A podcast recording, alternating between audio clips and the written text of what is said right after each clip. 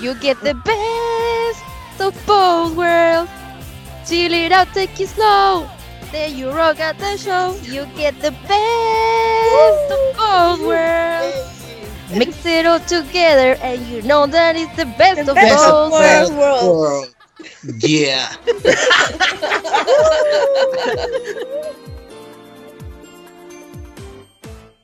Minasan Minasan konnichiwa. konnichiwa. Bienvenidos a un nuevo episodio de su podcast favorito, el mejor de todos los podcasts de todo Conce, porque no sé si hay más podcasts en Conce, así que voy, a, tomarme el título a la fuerza. ¡No somos llenos! ¡Woo! Y como siempre, ay, extrañaba esta parte. jiji.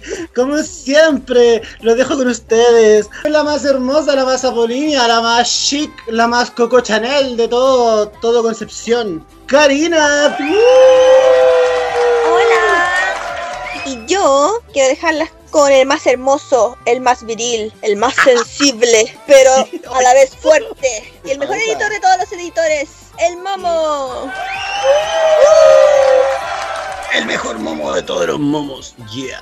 Bueno, y este capítulo es muy especial porque vamos a hablar de un tema del que no somos principalmente protagonistas. Chan, chan, chan. Por primera vez no seremos la Por protagonista. primera vez. El ego nos dijo, "Ah, ah, ah, hasta aquí llego yo, perrita. Tenemos un invitado muy especial y vamos a hablar de el mundo del cosplay. Chan, chan, chan. Ya, yo tengo que hacer una confesión, primero que todo, de- primero de todas las cosas. Ya, cuéntame. que, eh, bueno, primero yo no sabía lo que era el cosplay. Luego supe lo que era el cosplay y eh, después era como, ay no, cosplay, qué feo. Y estuve así como, ay no, cosplay, qué feo, por harto tiempo. Pero ahora soy súper fan del cosplay. Y de hecho me metí a, a TikTok solamente para ver cosplayers. No es que yo use TikTok, pero si usara TikTok. Ah, no, mentira, si lo uso. a las 3 de la mañana. Bueno, vamos a tener a una gran invitada que la vamos a presentar ahora. Es madre, padre, hija, sobrina, cosplayer, eh, estudiante de japonés, es esposa, hija, no sé. Es de todo un poco. Hoy, con todos ustedes, Marianne, alias Margot Wonderland. Hola. Minasan konnichiwa. Con emoción y energía. Me saco, me, me, me saco la peluca. Aquí yo la voy a montar. ¿Eres Mari o eres Margo? Ay, tú pareces una amiga mía. como, como con el equipo Rocket, así como de un bigote. ¿Y quiénes son? Señora, yo no la llamo a usted. Gracias por haber aceptado nuestra invitación. No, Sí. gracias por invitarme. Estoy muy emocionada, de verdad. Yo oigo su podcast, me gusta mucho, mucho, mucho. Antropólogo de día, cosplayer de noche. Para la gente que no te conozca, primero preséntate así como, esto soy yo, este es mi currículum, chiquillos. Si quieren llamarme, más 569, ah, mi cuenta Eh, ruta. Excepto depósito, no, mentira. Em, bueno, mi nombre es Mary o Margo, Margo Wonderland. Soy cosplayer de aquí de, de la ciudad de Concepción desde más o menos el 2012 y después el 2013 empecé así como formalmente en el mundo del cosplay. Y aquí estoy, mil años después. ah, Todavía me he visto de mono chino. Eso, he participado en concursos, he ganado lugares en concursos, he sido jurado en concursos, yo hago todos mis trajes, todos mis props, hago mis maquillajes, mis pelucas, las fotos no me las tomo yo, pero ahora en cuarentena he tenido que aprender a tomarme fotos y editar y soy pésima, pero estamos trabajando para ustedes. Eh, tenemos muchas preguntas, pero vamos a ir A la primera sección de este hermoso podcast, que es el Hayaku Kotaete. Preguntas rápidas. La cosa es así, mira. La idea es que la respuesta no dure mucho y no la piensen mucho. Yo y Cari vamos a hacer preguntas, 5 y 5, y van a ser como intercaladas, como Momo Cari, Momo Cari, o Cari Momo, Cari Momo. así Me asusta, que, pero me gusta. ¿Estás preparada? Estoy lista para todo. Entonces, Hajime Masho, comencemos. Karina, parte. ¿Cuál es tu anime favorito? Eh, Sailor Moon y Sakura Card Captor y Full Metal Alchemist. Esos tres, esos tres. ¡Ay, Evangelion! Es Evangelion. Ahí sí, ahí sí. Está, está bien, está bien. Eh, comida japonesa que te gustaría probar, que no hayas probado. Que no haya probado. eh, el mochi, de verdad. Pero true, mochi. true Ah, pero. True Mochi, ese, ese que sale en lo- los videos en YouTube de un loco tirando el mochi y otro pegándole con un martillo. Como, Más o menos, sí. Ah, ya. Ese. Mm, Manga favorito. Sailor Moon, ojos cerrados. Maravilloso. Sí, lo amo. ¿Has jugado algún juego de rol tipo D&D? Sí, todos los sábados, de hecho. Sí. Oh, sabía, o sea, lo- algo mencionaste y yo quería decirlo, sí, voy a, voy a hablar de los ñoños que juegan D&D como los verdaderos ñoños. De hecho, empecé a jugar en la U, juego periódicamente desde el 2012. Y ahora estamos en la pasta jugando Calabozos y Dragones. Sí, pero he jugado, he jugado Vampiro, he jugado Pathfinder, me gusta mucho. Ay, muy bacán, yo jugaba D&D con unos amigos, algún día volveré y jugaba la leyenda de los cinco anillos, que es como bas- basado en Ay, quiero puro jugar. Un amigo nos iba a hacer una mesa y la nación de la cuarentena atacó. Oh, Ya. Cosplayer famoso favorito. Alison Tabita, es gringa. Ella es bacán porque sus maquillajes son como otro nivel. Y también me gusta la Licovax, que es una cosplayer gringa que hace solo cosplays de Nintendo y ha hecho como todas las celdas y todos los links y de los celdas yo la amo mucho. La que cacho por la vida, así porque me salió de repente, era la, la Reika, no sé si te suena. Ay, la Reika es una diosa. Sí. La Reika y también me gusta mucho la Kamui, que es muy, muy simpática. Si te pregunta, Juzbando slash waifu, puede ser uno y uno. De anime de la vida.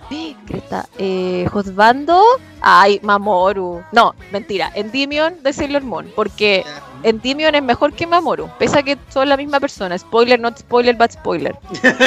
Y, y waifu, uy, waifu. Oh, qué difícil, qué difícil. Ah, Misato Katsuragi de Evangelion, una queen, una queenaza. Ahí están de queen. Pedestal, el pedestal más alto. Ah, hobby de cuarentena. Hobby de cuarentena. En este momento, jugar videojuegos. Retomar activamente eh, los videojuegos, los jueguitos. Y empezar a jugar harto más, harto más online. Juega en Phoenix Wright, Ace Attorney. Sí, eh, sí lo he jugado, jugué el 1. Es muy bueno. Muy bueno, muy bueno. ah, anime que marcó tu infancia para siempre. Sailor Moon. Sailor Moon, no, por siempre. No, es que yo, yo ustedes no, no entienden, yo veo cosas de Sailor Moon y yo lloro. Como que es una cosa incontrolable, no puedo, no puedo. Maravilloso. Me Sí, encanta. Sailor Moon y, y Senseiya. Oh. Ya, película Ghibli, bueno, favorita, asumiendo que te gusta Ghibli. Canta Kiki entregas a domicilio, la veo todas las, todos los años. Es Es que, es que este tipo de película que te enseña que tenéis que ser una persona fuerte y responsable. Y como cuando estoy mal, veo Kiki y es como si Kiki puede, yo también. Como que eso me pasa. Oh, Algo que te gustaría aprender, ya sea en esta cuarentena o en general. Algo que como que siempre has querido aprender. Aprender bien japonés. Eh, sí, y otros idiomas, en verdad, idiomas. Idiomas, más que cualquier otra cosa. Maravilloso. Muchas gracias por tus respuestas. Eh, De nada.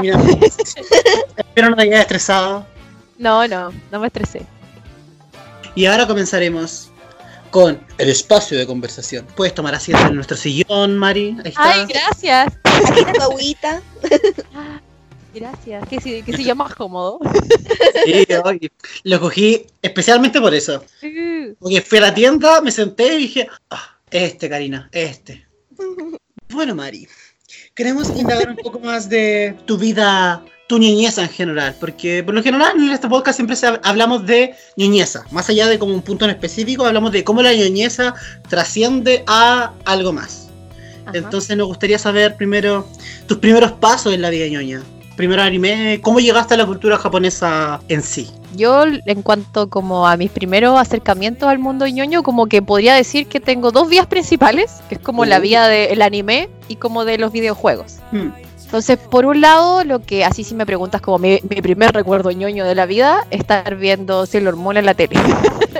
Eh, Porque yo veía Sailor Moon cuando era súper chica y me encantaba, me gustaba mucho, mucho, mucho. Y en mi casa con- veíamos Sailor Moon con mi hermano. Bueno, yo tengo tres hermanos mayores, yo soy la única mujer. Y yo veía Sailor Moon y mi hermano siempre decían, ay, tus monas, que son monas y que son fome y que gritan. Y yo así como, no, pero Sailor Moon es bacán. y, y yo cuando chica quería ser Sailor Venus, quería vestirme como ella, la amo demasiado. y al mismo tiempo, mis hermanos veían Senseiya. Caballero del Zodíaco le decíamos en mis, en mis tiempos. Los guardianes del de universo. universo. Sí, tal cual. Y, y Dragon Ball también. Y yo al finalmente veía cosas con ellos y me enganché, pero mucho, mucho, mucho. Caí en la pasta de Senseiya y así como que mi primer amor de Senseiya fue eh, Shina o, o Shaina, amadísima. Yo, yo porque, o sea, yo, yo me imagino que es porque ella era el único personaje, el primer personaje femenino que aparece. Entonces como que yo la vi y yo dije, oh, qué bacán ella, que seca, es mujer, yo la amo. y, y la amé mucho. Y después fueron ambos series, así como vicios, pastas duras que me han acompañado toda mi vida. Más Sailor Moon que Sensei, así. Aún todavía está como muy marcado el tema de serie ruda, eh, como que por Sí. lo general hay, hay muchos chicos. Y Sí. las pocas mujeres que hay suelen ser como muy estereotipadas, no sé, la Tsundere o algo por el estilo. En cambio, Sí. claro, si Shina era bacán, a mí me gustaba Sí. caleta. Sí, Es que era ruda. Y ella, ella decía como, oh, y ahora o me enamoro de ti o te mato. Ya, po. Intensa. ¿De qué edad estamos hablando? Creo que tenía como 6, 7 años, una cosa así. Antes no, no me acuerdo, si soy sincera. Eso por un lado. Y también puedo hablar como de la influencia de un primo de Santiago, con el que nosotros él- nos juntábamos todos los veranos con él y con su hermana, y mi hermano más cercano en edad a mí y yo, nos juntábamos los cuatro. Y nosotros lo íbamos a ver a Santiago, ellos venían para acá, y ellos tenían Etcétera TV. y y antes, no, había, antes no había Etcétera en Conce, pues no sé si ustedes se acuerdan de eso. Sí, sí, no. Y, y ahí daban Sailor Moon. ah. y yo así como, "Ma, primo, te odio porque tú puedes ver Sailor Moon en la tele cuando quieres y yo no. y este primo también fue el que nos, como que nos metió un poco en los videojuegos, porque él tenía una Super Nintendo. Era la mala influencia entonces. Entonces, sí, pues, entonces ahí jugamos, jugábamos Mario, Kirby, Donkey Kong y muchos juegos. Después nosotros con mi hermano nos regalaron de Navidad una Nintendo 64 Ujú. y ya después recuerdo pasar días enteros. Mi primo venía y traía su colección de revistas Club Nintendo porque él la- la- las coleccionaba. No, casi, pero antiguo, antiguo. Y nosotros de repente íbamos al Blockbuster a arrendar videojuegos. Oye, viejo, pero estos viejos. Las generaciones, no saben, generaciones nuevas no saben de Y, por y arrendábamos, por ejemplo, el Zelda, el Ocarina, porque no, no lo teníamos, o el Majora's Mask. Y con mi primo veíamos los, los- los secretos, la guía, digamos, que había en esa época en las Club Nintendo y dejábamos como la consola prendida todo el fin de semana para no tener problema al apagarla de que se guardara la partida y ahí los tres viendo las revistas y viendo cómo resolver el juego y todo el tema. Los dos días que duraba el arriendo del juego también, po. sí, po. sí, Qué- por ejemplo. Después mandábamos a uno de nuestros, nuestras mamás o nuestros papás a renovar el arriendo del juego. Eh, porque se podía renovar una vez. Así, yo, yo creo que así fue mi acercamiento más que todo a los videojuegos y al anime. Y ya después como ver el club de los tigritos después de llegar del colegio. Oye, tu mamá nunca te dijo así como, oye, no se junte con ese niño, mija, me va a salir el mono chino, de después va a andar No. con los Pikachu. ¿No? ¿Nunca No, hubo un prejuicio ¿Sabes como de tu familia? No, lo, que pasa es que en mi casa todos veíamos monos chinos. Cuando éramos chicos, cuando éramos chicos, yo veía Sailor Moon, mi prima de Santiago veía Sailor Moon, y mi- mis primos y mi hermano y yo y mis hermanos veíamos Senseiya. Después veíamos Slam Dunk. Mi hermano, él lo va a negar por siempre, pero él empezó, él empezó a entrenar básquetbol por Slam Dunk, que no lo niegue. Después, bien, está súper bien. De hecho, Sí, según po. yo, ese, ese es como el, el target de, de- de este Sí. tipo de anime. de hecho, en mi casa como que igual nos apoyaban harto. No sé si se acuerdan de este álbum de tapitas de yogur que había. Hoy no. Ay, ¿no? Había, había un álbum Sí. de Dragon Ball y uno de Sailor Moon de tapitas de yogur y tuvimos a toda nuestra familia comiendo yogures para ganarnos el premio, Ah, el pero premio que venía cuando uno completaba el álbum, pues que en el caso era de Sailor equipo, Moon entonces. era una Barbie de Sailor Moon y en el Dragon Ball era una figura de Cell. Wow. Eran muy al-. Sí, la verdad es que siempre nos apoyaron y en mi casa como que nunca fue tema que yo jugara videojuegos. Que después cuando llegué al colegio me di cuenta de que sí era tema en otras casas. y de que Oye, mamá te y- deja. Sí, pues no, o se- o sea, no solo porque me dejen, sino porque no era una afición común en las niñas, po. Sí, mi mamá nunca me dejó tener Nintendo, por eso yo me dijo, eso es para niños. Y yo, así que nunca jugué Sí, nada. es que, eh, es que sí, po. Y no sé, yo cuando chica igual me juntaba harto con amigos, más que con amigas, tenía más amigos que amigas por lo mismo, por las aficiones parecidas, porque veía anime, jugaba videojuegos y, y también jugaba cartas, mitos y leyendas, y eso. Hola. Sí, sí, siento que estoy en terapia. Eh, Cuéntanos, por favor. Sí. Ya, y de ahí, o sea, como de, de estar cerca, cuando ya como que te diste cuenta de que ya la ñoñez era como una definición externa, cuando llegó el autorreconocimiento, así como, oh, esto es ñoñez, soy ñoña, o no sé, algo así. No hay vuelta Uy, no sé. O sea, yo, yo, yo creo que a lo mejor fue desde este rechazo, por ejemplo, de las niñas de mi curso, de así como, ay, ¿por qué haces eso? Como que no sé si me identifiqué como ñoña en sí, como con ese concepto. Pero me di cuenta de que es como, ok, tengo otros gustos y también me di cuenta de que mis amigos hombres también tenían otros gustos que no necesariamente eran los que tenían los otros niños de mi curso. No sé si se entiende. Finalmente Sí, no, como que Como que sí, te diste te- cuenta que estaba ahí en una burbuja. Claro, pero como que éramos algunas personas que tenían estos gustos solamente y que aparentemente era mal visto por el resto de las personas. Porque no sé si les pasa ahora, yo siento que ahora ser otaku, ser ñoño es como común. No sé si Ah, es no, moda en sí. que común. No, es normal, es normal. Antes como que a los ñoños que ya somos mayores, ella la vieja, ella la vieja, como que antes nos hacían, nos hacían bullying por ser ñoños, porque nos, no, nos molestaban, porque en esos años no existía el bullying con ese nombre, pero nos molestaban porque nos gustaban esas cosas. Po. Para mí fue como darme cuenta de que teníamos otros gustos y también de da- darme cuenta de que estas personas, porque yo no me llevaba mal en verdad con, con mis compañeros y compañeras que no eran como ñoños o otakus, pero sí me daba cuenta de que había como un tipo de bullying como más agresivo a lo mejor hacia personas de otros cursos por el mismo tema. Entonces, igual como yo creo que inconscientemente comencé como a poner más cuidado en con quién compartía mis gustos. No sé si se entiende. Sí. Yo tuve la suerte de que a mí nunca me hicieron bullying así como en la mala por ser ñoña, o sea, como que me ignoraban. Cuando hablaba de mis ñoñerías me ignoraban o no me pescaban y yo como que aprendí a no hablar de esos temas con esas personas.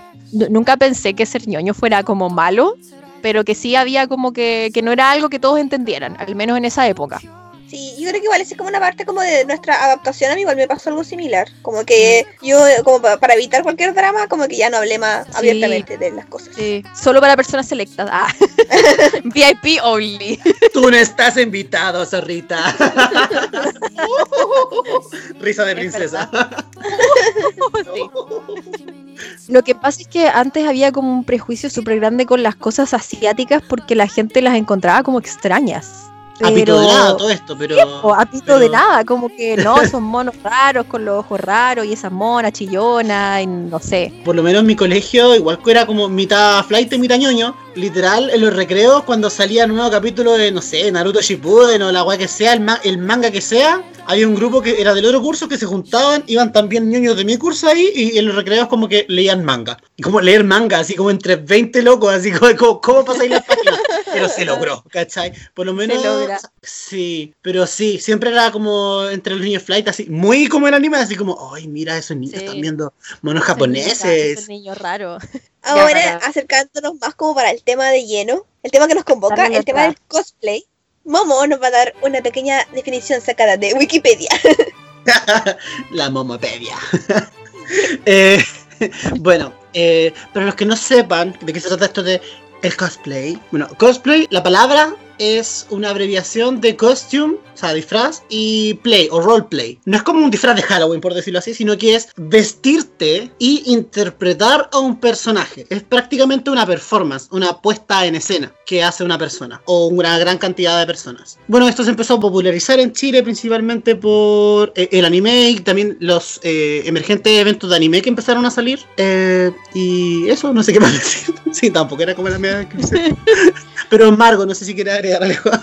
Como dices Ah, tú, ya. o sea, yo me puedo vestir como Ash Ketchum y yo soy yo vestida de Ash Ketchum. Pero si yo Mm. hago cosplay de Ash Ketchum, yo me tengo que ver idéntico o idéntica, Mm. idéntique, no sé. y tengo que comportarme de la misma, del mismo modo. Como dices tú, es una, es como un, un performance finalmente. Y es hacer como copiar los detalles lo más exactamente posible. Hmm. Igual he visto que a veces como lo deforman a un estilo, pero claro, la gracia es que no solamente es la parte del costume, sino que también tiene que ser como la actitud, la interpretación del personaje. Lo que pasa es que igual el cosplay tiene como varias subdivisiones y Mm. ha ido como creciendo, o sea, como ha ido diversificando también, pues porque ahora se considera cosplay, por ejemplo, cuando uno se viste de un personaje original, por ejemplo, de, de un personaje de rol o algo así, o cuando uno hace una versión de un personaje también se considera cosplay, aunque en, aunque en estricto rigor no es, no sé, por la definición no sería cosplay. Claro, de hecho hay calidad de estilo, no sé, ejemplo, está como el, el Gijinka, que es la representación de una bestia, un animal o, o Sí. un personaje, eh, lo que sea, versión humana, ya he visto mucho de Pokémon principalmente. Una humanización, así es. Claro, el gender bender, que es cuando cambian de sexo al personaje, ¿qué más? El crossplay. Eh, bueno, el crossplay y el, y el gender bender no es lo mismo, ¿sí? No es lo mismo. Mira, por, por ejemplo, el Gender Bender, sigamos ocupando el ejemplo de Ash Ketchum. El Gender Ujú. Bender de Ash Ketchum sería hacer una versión femenina de Ash Ketchum, que en el fondo es como tomar eh, los elementos que del traje de Ash Ketchum y feminizarlo, que el personaje tenga pelo largo, que use falda a lo mejor, hacerlo como femenino. El crossplay es, por ejemplo, cuando yo, persona que se identifica como mujer, hace cosplay de un personaje masculino. O si, por Mm. ejemplo, una persona que se identifica con el género masculino hace un cosplay de una persona de género femenino. Bueno, ah, he visto varios ejemplos de dentro de co- cosplayers aquí de Concept. No sé, ejemplo, son dos que siempre recuerdo. Uno Ajá. tuyo de, del de Samurai X, Ah, de Rurouni Kenshin. de Rurouni Kenshin, que a mí me encantó, a mí me encantó mucho. Gracias. ¿Hiciste cosplay de esto? Sí, Sí, fue en el de hecho- el de hecho podríamos en el usarlo Dai, creo. ¿no? Sí, Sí, según por yo, favor. según yo, ese día nos conocimos. Sí, porque yo dije como que, ah, me encanta. oh". Hice cosplay de Rurouni Kenshin y de hecho gané ese día. Oye, yo nunca he visto casi, no he visto a nadie así, nunca. así. Mm. La Ah, Mary de se ve maravillosa. Yo, Me, me- me veía, me veía guape. Sí, hay que, hay que guape. decirlo. De hecho, de hecho, me gustaría hacerle remake y hacerlo así como con Por cuática. favor, por Me favor. encantaría. Pero Era muy perreo para los nenes, perreo para las nenas, así como justo. Sí, sí. Y otro que eh, siempre recuerdo, es que como que los tengo en mi mente, es una cosplayer que se llama Punchy, Ay, no sé si la conoces, que hizo uno de Luffy. Sí, que es como clásico. Y- sí, pero te juro que, no sé, era, era igual. Para mí, ella era Luffy. O sea, no, no he visto Sí. ningún Luffy, ni hombre, ni mujer vestiéndose de Luffy, que se vea tan Sí. Luffy como, como ella, Luffy. O sea, no es como que ella me cache realmente. Es como eh, amiga de amiga y yo sé que es cosplayer nomás, pero no me conoces, pero ah, soy tu fan. Ahora, ¿cómo partiste tú, Margo, en el mundo del cosplay? El del cosplay. A ver, yo mi primer cosplay lo hice sin saber que el concepto cosplay existía. Así, siendo súper honesta. Un día eh, estábamos hablando con mi pololo sobre ir a un evento y estábamos conversando y yo le dije, oye, la gente parece que se disfraza para ir a estas cosas. Podríamos disfrazarnos. Y él me dijo así como, ah, pero, ah, ya, yo voy a ir de Jedi, porque a él era muy fan de Star Wars y tenía un traje de Jedi. Y yo le dije, ¿y yo de qué voy? Y me dijo, ah, no sé. de verdad, fue una, de verdad, fue una respuesta real, una respuesta real. Y ahí, como viéndolo, dije, hoy a lo mejor podría ir de Link, de Zelda, que, que es uno de mis videojuegos favoritos de la vida. Y yo le decía a mi pololo, le decía, pero, pero no será raro que me disfrace de, de un personaje masculino, no sé. Y él me decía, ay, pero en internet siempre las niñas se visten de Link. Yo encuentro que te va a quedar bacán. Oye, es lo que uno quería Sí. escuchar en ese momento, yo creo. Bueno, a mí en verdad toda la vida me ha gustado coser, toda la vida. Y en el colegio hice mucho teatro. Entonces, para mí, andar de- disfrazada de algo era algo muy entretenido. Yo soy muy fan de Halloween, aparte yo me vestí de bruja por 11 años durante en Halloween. Y yo soy muy apasionada de disfrazarme. Me gusta mucho Halloween porque es una excusa para disfrazarme. Y ahora que hago cosplay ya no necesito una excusa. Eh, El evento Sí, soy exacto. yo. Entonces en ese minuto cosí el traje a mano, busqué tutoriales en internet, no sabía, o sea, sabía como lo básico, cómo nevar una aguja y cómo hacer puntadas y, y demás, es como que me, siempre me gustaron mucho las manualidades, entonces como que alguna facilidad tenía, pero no sabía ni de hacer prendas ni nada y busqué tutoriales y lo hice como a mano. Y me acuerdo que el día antes del evento, él tenía una espada de la réplica, o sea, tenía una réplica de la espada de, de Legend of Zelda. po. Y la noche anterior, con una caja de cartón corrugado de estas ordinarias que llegan a los pedidos, hicimos el escudo de Link y lo pintamos así como hasta las 5 de la mañana de la noche anterior con unas témperas metálicas que compramos como en la Giorgio. De verdad, te, te juro que es cierto. Y al otro día llegamos, llegamos, nos fuimos, fuimos al evento y él se metió al baño de hombre a cambiarse y yo me metí al baño de mujer y yo así como ya, y salí disfrazada, así como, "Mm, bueno. Y, y salimos disfrazados y me encontré con gente que bailaba en esa, porque yo bailaba en esa época, y me dijeron, ¡ay, una foto, una foto! Y yo así como que, ¿por qué se toman fotos conmigo? No entiendo, yo solo, yo solo vine disfrazada. y la gente, de verdad, de verdad, y la gente me decía, ¡uy, la niña Link! Y la gente se tomaba fotos conmigo y la gente me pedía fotos y yo no sabía por qué. Y, y la- la- el animador del evento me invitó al escenario y me dieron un diploma de participación de verdad. Esto es muy real. Así fue a comenzar. Eso fue mi primer cosplay. Bacán. Oye, qué Yo no bacán. sabía. así. Yo no sabía lo que era el cosplay para nada. Y bueno, y el animador de ese evento me dijo, oye, tienes que volver el próximo año porque tu traje está muy bueno y por favor vuelve y compite en el concurso. Y yo en mi mente, yo dije, ya, el próximo año voy a concursar de Zelda, del personaje Mm. de la princesa Zelda. Y lo decidí como un año antes, así como, como loca.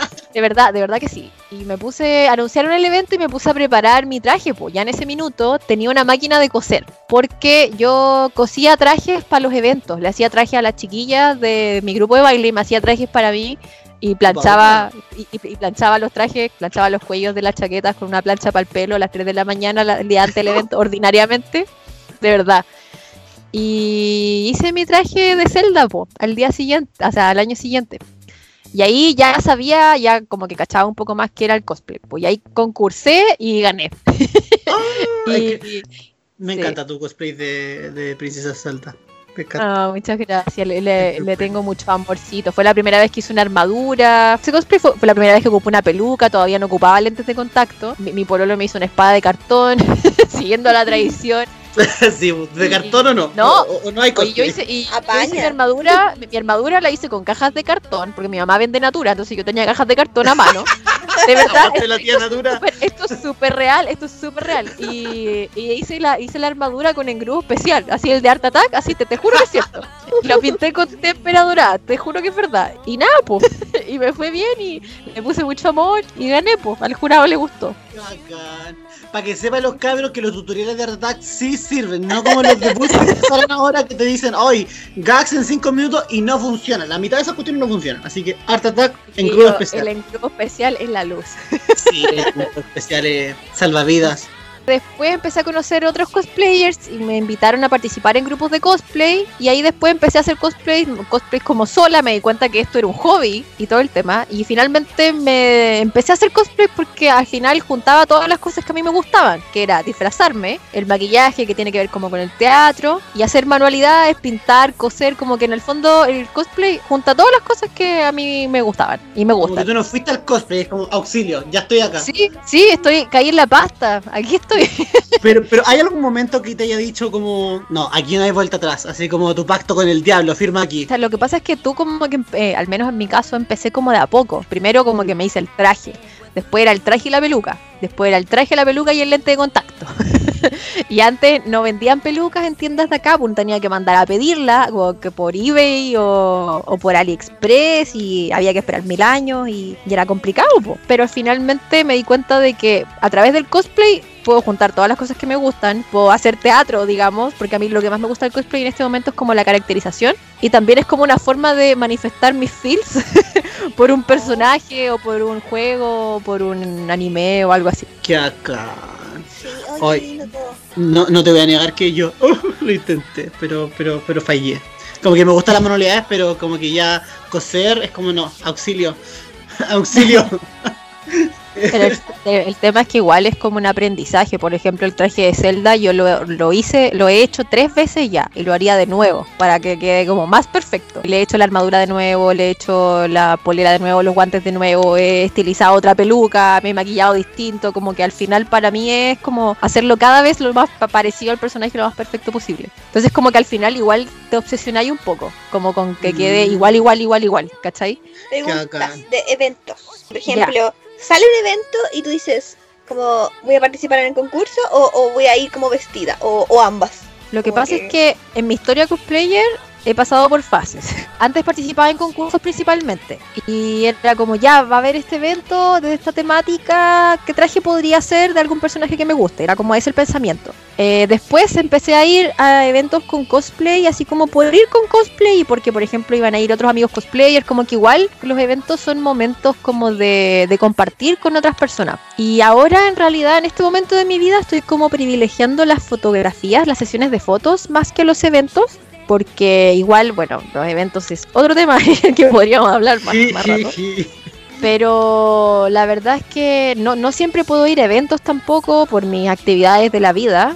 Y en cambio, hacer un traje y tomar una fotografía, la fotografía te queda. Aparte que a mí como me gusta la caracterización en una fotografía, tú, al menos yo siento que uno puede como manifestar y armar como una escena, armar como una intención, Mm. como que en, en el fondo a mí que me gusta caracterizar me permite lograr de mejor forma lo que busco que ir a un evento, porque en un evento igual te toman fotos, pero no es lo mismo que armar como una escena, una ambientación, una Mm, todo el rollo que hay detrás, al menos para mí. Te entiendo. Solamente he hecho cosplay una vez y te entiendo.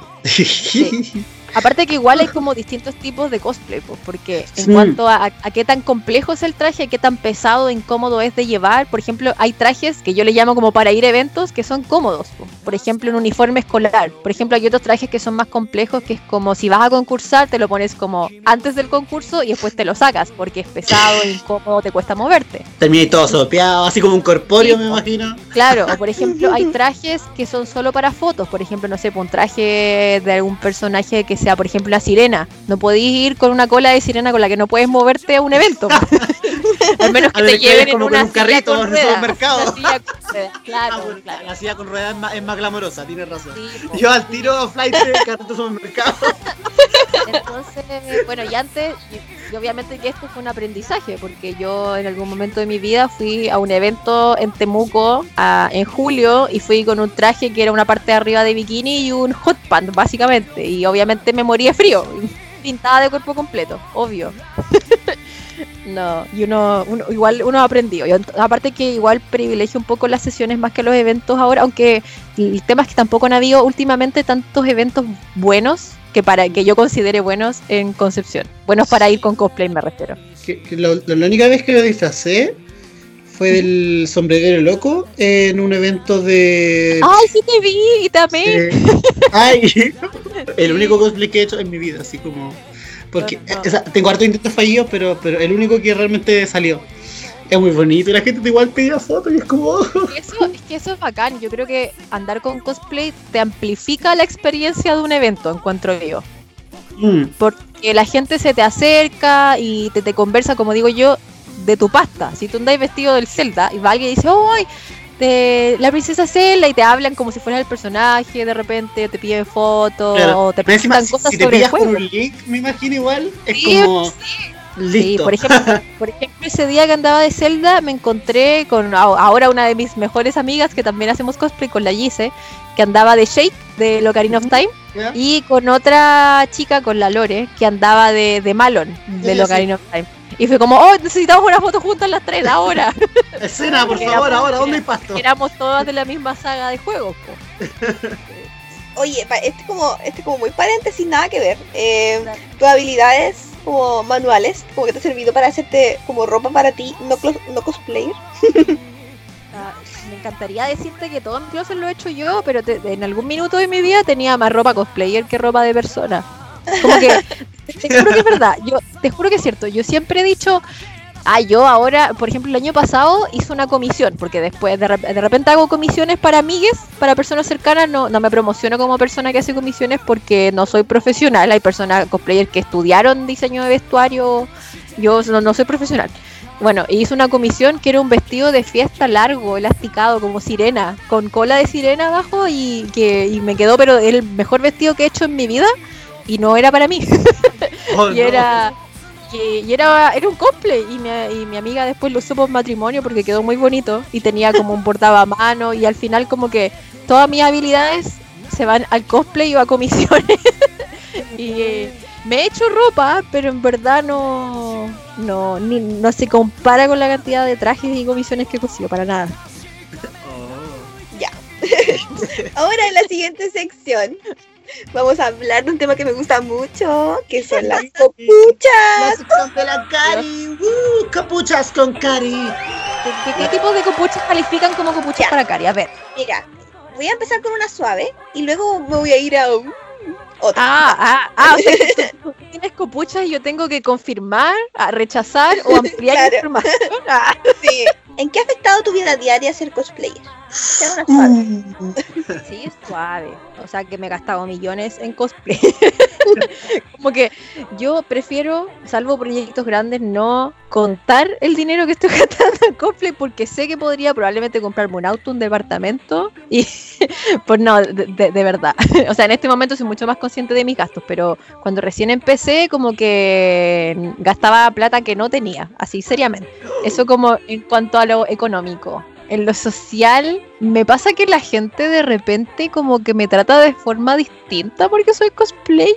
Por ejemplo, una vez una persona me dijo, ay, yo amo, amo sus cosplays, ay, qué bacán usted, y me trataba de usted y como que si yo fuera la reina de Inglaterra, ¿cachai? Y, Eso es Y muy es como de como- anime, como Margot Sama. Sí, yo así como, eh, no, así como que, hola, yo soy una persona normal.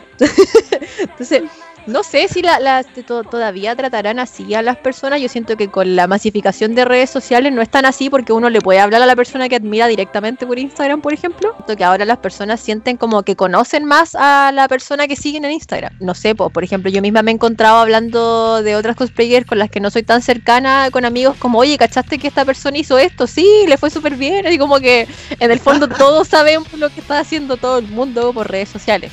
Margot llora, Margot siente. no sé, me- Yo soy, yo soy un niño de verdad. Mira, puedo contar dos anécdotas. Una vez estaba yo en la universidad, estaba saliendo de, la U- de un certamen, estaba así destruida, porque ustedes saben que después de un certamen no sale pero destruido. los como- pastos. Eran como las siete y media de, de la tarde y estaba camino a tomar micro. Y yo así como destruida, no había dormido nada la noche anterior. Y una persona, un, ca- un, un estudiante de colegio me grita, ella es una cosplayer famosa, se llama Margot Wonderland. Y yo así Oh. como, yo así como que, ¿qué? Yo así como, como con la ojera hasta la pera, así como, "Ah, ¿qué, ¿qué le iba a decir? O sea, ¿qué, ¿qué le digo? Aparte que me dio demasiada vergüenza porque no es que a mí me dé vergüenza hacer cosplay, pero el motivo por el que tengo el sobrenombre y mi identidad de Hannah Montana es para separar un poco las cosas y para yo también tener mi vida privada y tener además un lugar donde poder spamear sin que nadie me censure cosas de cosplay. Como que por eso tengo mi identi- super identidad secreta. Entonces para mí fue como, ¿qué está pasando? Así como que y más encima estábamos en el paradero y grito y me gritó, literalmente me gritó, como de un lado de la calle al otro, fue muy extraño. Bueno, y el otro día le conté una anécdota a Momo que yo creo que es, eh, es pertinente contarla. Totalmente. Mira, yo en este momento estoy trabajando, soy una mujer trabajadora, yo soy antropóloga como ustedes saben y trabajo en una oficina. Y tengo la suerte de que mi compañera de oficina, que yo la, amo mucho, es ñoña. Entonces ella sabe que yo hago cosplay y ella lo encuentra muy bacán. Y igual ha hecho como unos cosplay casuales por ahí en Halloween y hablamos de ñoñería y ella era súper otaku cuando chica. Entonces como que no hay tema. Ahora en esta época de pandemia entró una persona a ayudarle. Y el día que entró me pidió si es que podíamos conectarnos por videollamada para yo explicarle un par de cosas sobre la pega a esta persona. Y ya como que nos saludamos, nos conectamos por videollamada, no sé qué, y esta persona me dijo, oye, ¿puedo sacarme algo del pecho? Y yo así como que, ¿ya? Y me dijo, ¿tú eres Margot Wonderland? y yo, y yo así como morada, ne- eh, morada, roja, así como en el inframundo, como que mi cerebro hizo error 404 y fue como, eh, sí, hola. Ahora no me estoy adulteando. I'm now, help. Entonces, eh, me dio mucha vergüenza porque, insisto, no es que me dé vergüenza hacer cosplay, yo soy abierta con el tema, pero estaba en un ambiente laboral y como que no me lo esperaba para nada, pero para nada. Y me pilló de sorpresa, pues y después me dio risa porque yo le dije, bueno, estamos trabajando, pero me, me- me dijo, pero entonces, ¿cómo te digo? ¿Margo Mary? Yo te dije, no, dime, dime Mary, por favor. Y después me dijo, Trabajo, ya, no, espérate. Y después me dijo, bueno, Margo. Y yo como, pero no, no entendiste nada. no entendiste nada, maldita. Pero, me dio mucha vergüenza, me puse morada y como que después tenía que seguir explicando y como que fue como rayos, me reconocieron. Encuentro muy bacán que, que me reconozcan y que me digan como que les gustan mis cosplays y eso lo, lo, lo valoro mucho. Lo- es como de verdad qué bueno que te guste lo que hago, pero como ando haciendo cosas de vida normal, como que no soy cosplayer 24/7 pese a que es mi hobby, ¿cachai? Entonces como que mi cerebro explota. Yo quiero Pero- decirte que tu nick de cosplayer es muy bacán porque igual es mejor que te digan tú eres Mago Wonderland a tú eres Nequito 2213. Es verdad, el Margo es como una contracción entre mi nombre y mi apellido. Y el Wonderland, el Wonderland de hecho me lo, me lo regaló un amigo en su minuto como nombre y surgió porque tengo una obsesión poco sana con Alicia el País de las Maravillas. Eh, entonces por eso es Margo Wonderland. Oye, ya, ahora tengo otra pregunta. Eh, de copuchas. Esta es como copucha, la copucha prohibida. ¿Has encontrado o te has visto enfrentada a lucha de egos con otros cosplayers? Sí, todo el rato. Todo el rato. Tengo, tengo copuchada. aquí están, aquí están. Lo que pasa es que cuando yo empecé en el mundo del cosplay, el mundo del cosplay era súper competitivo y súper complejo. Y ahora, eh, ahora en el mundo del cosplay hay amor, paz, libertad, colaboración. Pero cuando yo entré al mundo del cosplay, la verdad es que me es que entendí rápidamente de que no todo era sana diversión. Ah, y habían algunas personas que se apropiaban de los personajes. Así Oh, como así como tú no puedes ser Zelda porque yo soy Zelda. exactamente. ¿Qué haces besando a la lisiada? ¡Ay, mira! No, pero, pero en serio, había gente que se apropiaba de los personajes y cuando otra persona, aquí también pasaba en el mundo del K-pop, cuando una- un grupo bailaba otra canción, la misma canción que tú bailaste o que tú estás preparando, eso pasa en todos los ambientes, yo creo. Cuando otra persona hacía el cosplay, muchas cosplayers de la época, yo creo que igual porque eran más jóvenes y eran personas, antes éramos todos más inmaduros, y hay que decirlo, y ahora todos crecimos y maduramos y el mundo ha cambiado, es verdad, que por ejemplo se dedicaban a descalificar a la persona y los motivos por los que hizo el cosplay, los, los materiales y las técnicas que utilizó para hacer el cosplay. Así como que, lo, lo voy a decir así, ¿cachai? Así como que, ay, es que, es que mira la tela que ocupó, es que mira cómo hizo esto.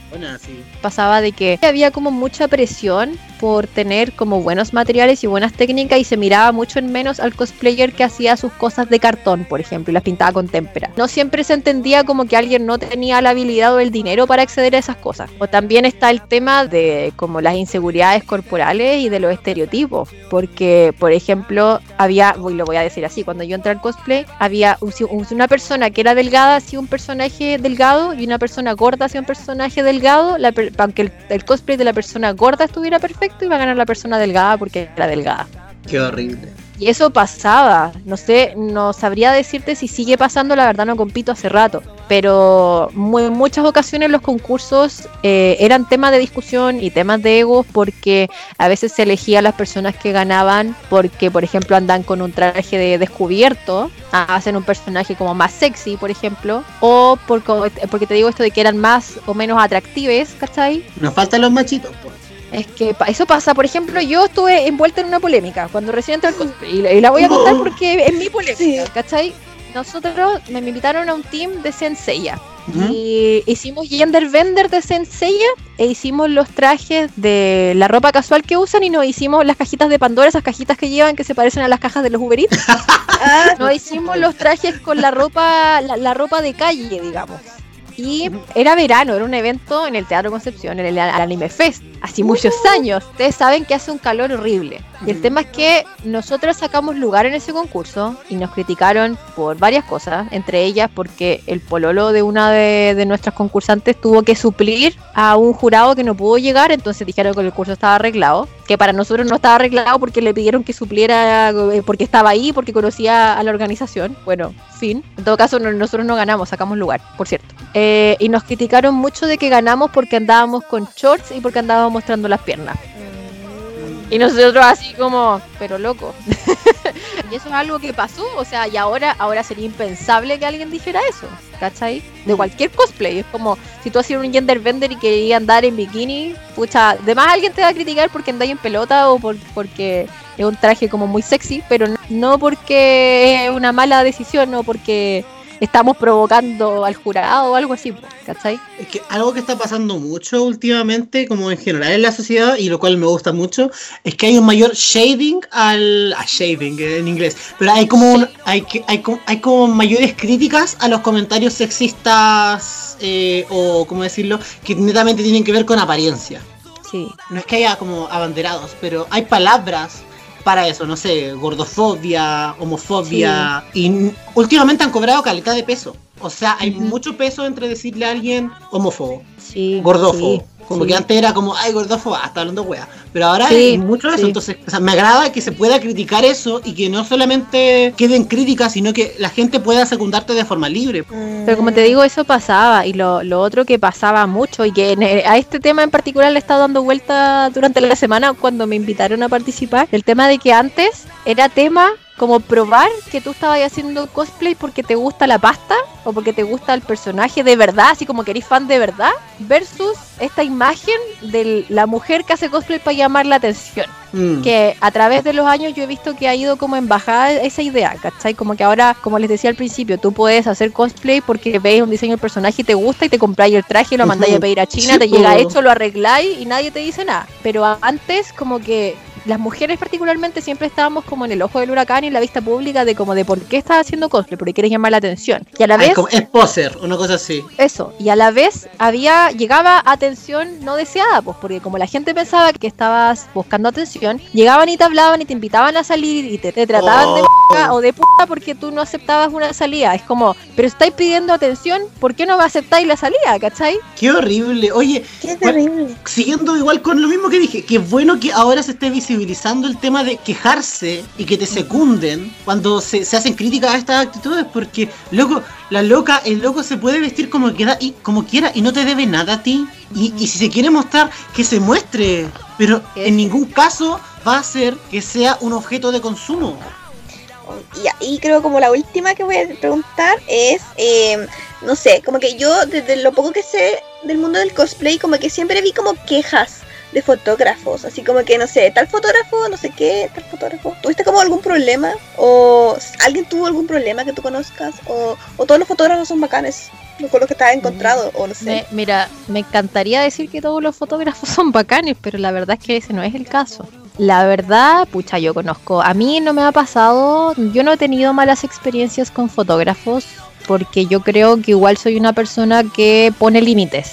Pero no sé, pues por ejemplo sé de cosplayers que no sé, pues han tenido malas experiencias con fotógrafos desde el del ámbito profesional, por ejemplo, que les pagan y no les entregan las fotos nunca, las fotos se perdieron o las fotos no las Oh. entregaron, o les tomaron fotos que no les gustaron y las publicaron sin su permiso y después no las borraron, por decirte algo, así como fotos como desde el punto profesional. Pero también han habido en la comunidad cosplayer nacional, han habido hartos casos de acoso de fotógrafos hacia cosplayers. Han habido fotógrafos, partic- más fotógrafos que fotógrafas, al menos no conozco ningún caso de fotógrafa, que de repente malentienden un poco las cosas. Yo creo que tiene que ver un poco con esta mentalidad de que se cree que la cosplayer particularmente busca atención. Mm. Entonces como que ma- malentienden que su trabajo fotográfico se puede eh, pagar con otras cosas que no son dinero, if you know what I mean.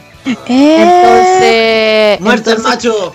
Lo siento. entonces hay muchos muchos fotógrafos que se han tomado libertades, se han tomado, no sé, en que, que incluso han habido casos de abuso, casos de acoso, sé que han, han violado a chicas, han tomado fotos como privadas y las han divulgado, de verdad que ha pasado de todo, de todo. O sea, como que yo no podría hablarte de un caso en particular porque hay millones, No sé millones. si- y aparte, tampoco sería bueno sacar un tema que no es como de uno, aparte. Claro, Por respeto a la, a la persona. Sí. Como te Pero- digo, yo no sé, como que con fotógrafos no he tenido malas experiencias en sí, pero sí he tenido malas experiencias en eventos Mm. relacionados también como con esta cosificación, objetivización del cosplayer. A mí, al menos Mm. en mi experiencia personal, ¿cachai? Pero con fotógrafos por suerte no, ¿cachai? Mm, uy, eh, qué lúgubre. Lúgubre. Sombrío, yo creo. Sí, Mm, sombrío. No. No, como, ya, y la última, como que un poco más bonita. Eh, arreglos Fruna. arreglos Fruna que hayas tenido que hacer en tu cosplay. Arreglos. No sé, se me rompió el escudo y le pegué con un pegote. Pero es que en verdad lo que pasa es que no he tenido arreglos fruna, pero sí he tenido como cosplays fruna. Así siento, siento súper honesta, súper honesta. Así como que, no sé, por ejemplo, nuestras cajas de Pandora, las que esa, esa vez que hicimos cosplay de Sensei, estaban pegadas por dentro con duct tape, ¿cachai? Y aguantó así, pero perfectamente, así a través de los años. O no sé, po, eh, trajes terminados, voy a ser súper honesta, eh, con corchete. Porque en esta, este, súper honestamente, en esta mentalidad de hacer el traje para el evento y llegar al evento, pucha, de repente no alcanzáis, o llegar al evento con el traje todavía con la pintura secándose, ¿cachai? Es un clásico, clasiquísimo. Pero eso es común, o era común. Ahora me preocupo de que no sean tantas cosas frunas. Pero sí, eso. Contenta con todo tu respuesta. Sí, ¿En no, me encanta. Ya. Eh. Y para ya finalizar esta sesión de, de, de podcast, la última sección, y esta sección ya es para la gente que quiera incursionar en el mundo del cosplay, tal vez durante o después de esta cuarentena. ¿Cuáles serían tus tips para comenzar en el mundo del cosplay? Margot tip número uno. Para mí el primer tip súper importante que es como no, no desanimarse porque uno no tenga las habilidades, el dinero o los materiales idóneos para hacer un traje. Al final todos empezamos así sin saber mucho y de a poco y, y finalmente se van adquiriendo habilidades. Yo creo que no hay que desanimarse porque uno no tenga los medios, el dinero o los materiales. Hay que empezar con lo que se tiene y de ahí ir creciendo de a poquito si es que es algo que te gustaría realizar. Margot Tip número 2. YouTube es su amigo. el internet es su amigo. En el fondo, ver como la mayor cantidad de tutoriales y tratar de aprender lo más que puedan. Y también en el fondo de buscar ayuda. Y si es que quieres hacer algún traje de una serie que lleva al menos una temporada en emisión o que fue de la temporada pasada, ya alguien hizo el cosplay. Entonces, lo mejor que puedes hacer es buscar nombre del personaje, cosplay y comenzar a buscar ideas antes la gente era como más recelosa con sus habilidades y de dónde obtenía las cosas porque era más difícil. Ahora que todos tenemos acceso a lo mismo, la gente es como súper dispuesta a dar ideas, ayudar y dar consejitos si ustedes los piden. Llénenme el DM de preguntas y consultas, yo feliz les respondo cuando quieran. Y Margot tip número tres. Eh, al menos como yo concibo el cosplay, que hagan cosplay de algo que de verdad, de verdad les apasione y que no hagan cosplay, o sea, igual depende de cuáles son sus motivos para hacer cosplay, pero que en el fondo manifiesten sus emociones en el cosplay y sus sentimientos por esos personajes, esa serie, ese videojuego, porque al final va a hacer que la experiencia sea mucho más placentera. Y Margot Tip número 4. Ya, finalmente mi último tip, yo creo que igual es súper importante, que tiene que ver con no desmotivarse porque no eres físicamente igual al personaje. Por ejemplo, uno de repente se desmotiva porque en mi caso, por ejemplo, yo soy alta y flaca y a mí me gustan las mujeres curvilíneas y poderosas. Y yo no soy curvilínea y poderosa, pero eso no evita que yo haga un traje de una mujer curvilínea y poderosa porque Porque me da la puta gana. porque al final no importa si tú eres negro y quieres hacer un cosplay de una persona blanca o si eres blanco y quieres hacer un cosplay de una persona negra, el cosplay es por diversión. No importa si el personaje es flaco y tú no eres flaco o de verdad, solamente hazlo y hazlo con mucho amor y hazlo sin que te importe nada. Porque como Sí. yo lo veo, vestirte de un personaje que te gusta mucho como que te da poder y te apasiona y te hace sentir bien. Entonces hazlo sin que te importe si es que te parece o no el personaje, si el personaje es bajo y tú eres alto, da lo mismo. Solo dale. El cosplay es para todos. Y eso, así que. Muchas gracias, Marco, por participar con nosotros. Sí, gracias por invitarme. Yo estaba muy emocionada. Fue como, ¡eh, qué bacán! Voy a participar en el podcast que escucho. ¡y! de verdad, de verdad que sí. Eh, recuerden que pueden encontrarnos en Facebook como Club Cultura Japonesa Concepción, en Instagram como Cultura Japonesa Conce y en nuestro Instagram personal también, Momo, Como guion bajo Soid, con muchas D. ¿Y tu Cari? Fanny-Sing7. Y Sí. obviamente, A la Margo, ¿dónde la podemos a encontrar? la Margo, por favor, dinos cómo te podemos encontrar. A mí me pueden encontrar en Instagram como Margo Wonderland, todo junto. O también tengo página en Facebook, Margo Wonderland. Así que chiquillos, para que la sigan, para que vean sus cosplays, me encantan. Y eso, muchas gracias por escucharnos.